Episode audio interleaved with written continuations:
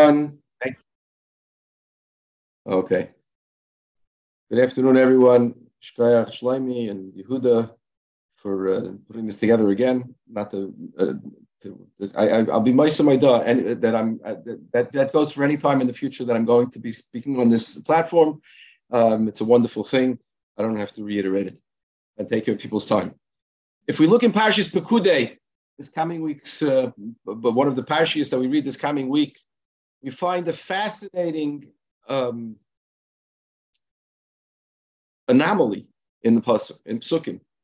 At the Baal HaTurim comments on in every aspect of the hakoma of the Mishkan, every keli that was uh, placed and and, and every aspect, the shulchan, the the, the the edus, the arain, the pasuk says at the end of each parsha of each item, Kasher Tziva Hashem es Moshe, Kasher Tziva Hashem es Moshe, Kasher Tziva Hashem es Moshe.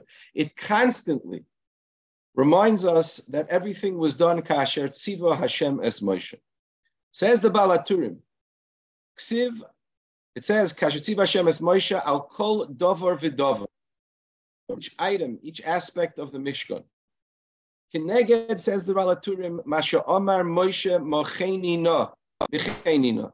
Moshe in last week's parasha said, "Mechenina misifrecha asher kosafta."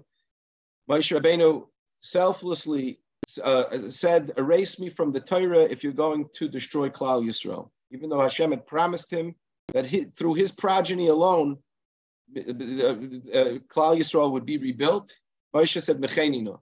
Therefore, keneged that here bila haskiroi. It mentions him many times. That's the first thing um, the, the Baal HaTurim says which Shluchar Kesher over here, putting the Mishkan together.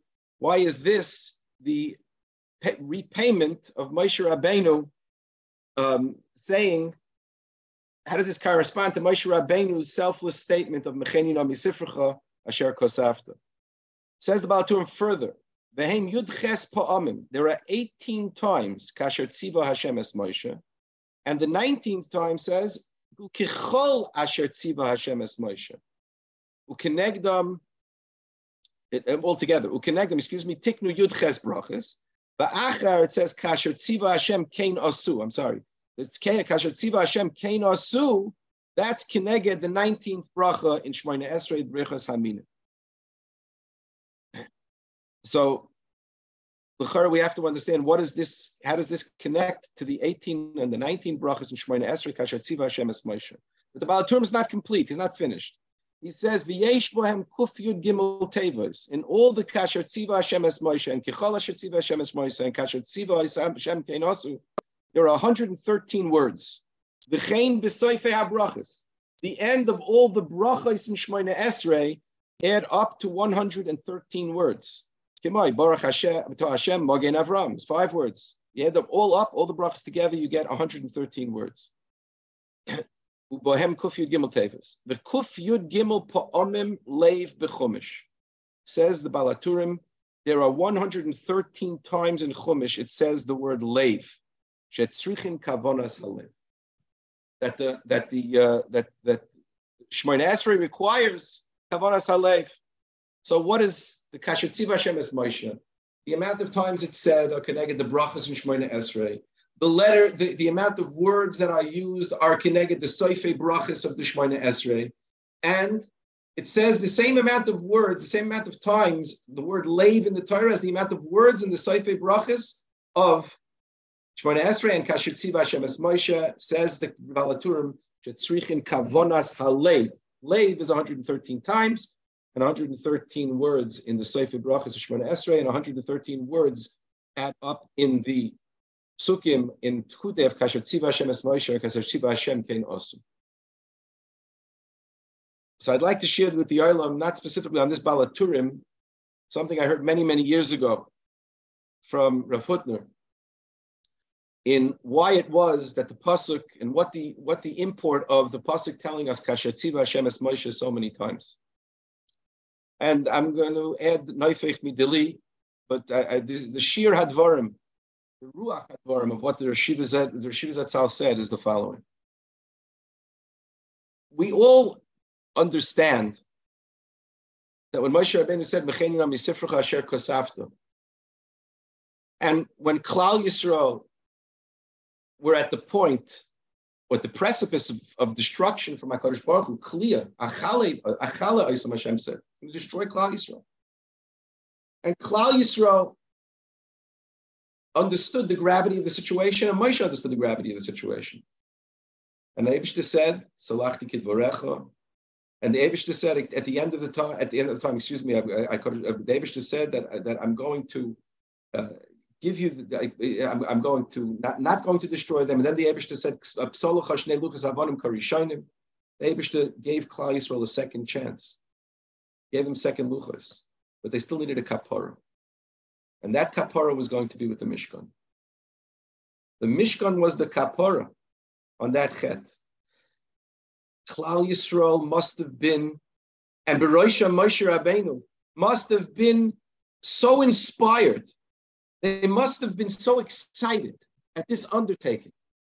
They're finally going to they're going to have an opportunity to to to uh, to, to be mechaper on the Chet HaEgel, the most grievous original sin of Klal Yisrael. The, the, the, the, Chet of Klal Yisrael at Har Sinai, that they were Chayte Bechet and they were going to be they were going to be able to atone for that sin.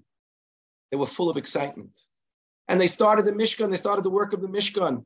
They started bringing the Nadavis of the Mishkan, Nadivas with Nadivas Halev, God Varuchai, and and and and and and everyone was all excited. And then the first hammer's blow was on Tesva of Tishrei, and they went and they finished the actual Avodah on Chafei Kislev. And the Mishkan wasn't put up until the first day of Nisan in the following year. Naturally, when a person takes undertakes something with great inspiration, that inspiration has a way of waning over time.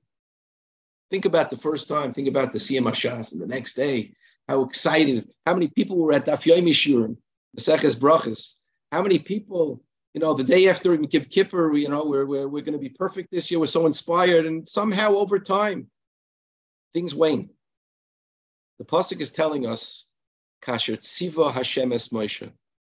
When Hashem gave the commandment and said, I'm giving you an opportunity to atone, Klal Yisrael, when Moshe Rabbeinu was commanded on the Mishkan, Klal Yisrael was full of inspiration, full of excitement, full of kavanas halev, full of inspiration, where their hearts were so inspired. That inspiration never waned, says the Pasuk. Kasha, Tziva Hashem as Moshe. When the Mishkan was put up, it was with the exact level of inspiration and, and, and, the, the, and excitement as when Moshe Rabbeinu was commanded on the Mishkan. That's what the Pasuk is coming to tell me. Ad kan divrei. Perhaps that's the understanding of this. Moshe Rabbeinu said, Moshe Rabbeinu was liba b'lev kol Klal Yisrael. He said, if I'm if there's no Klal Yisrael, there's no me. The kapora for that was Mishkan. The reason why Klal Yisrael will survive was because of Mishkan. That inspiration that Moshe had for Mechanim Misifrecha, that inspiration just tra- is tran- transferred into the Avodas HaMishkan. And that's why the words correspond correspond to the words of Tefillah. The words of tefillah need kavanas halev, they need inspiration. And although tefillah is a, a really a quotidian act, we do it every day, three times a day. Person has to know they have to psych themselves up and they have to realize it has to be kasher tziva Hashem es Moshe with the inspiration, with new inspiration and inspiration every day for every tefillah three times a day. Should be zeicha to live inspired and we should be zeicha to take inspiration to the to to and and and and maintain and sustain any inspiration we have and never let it wane. I couldn't. Thank you very much.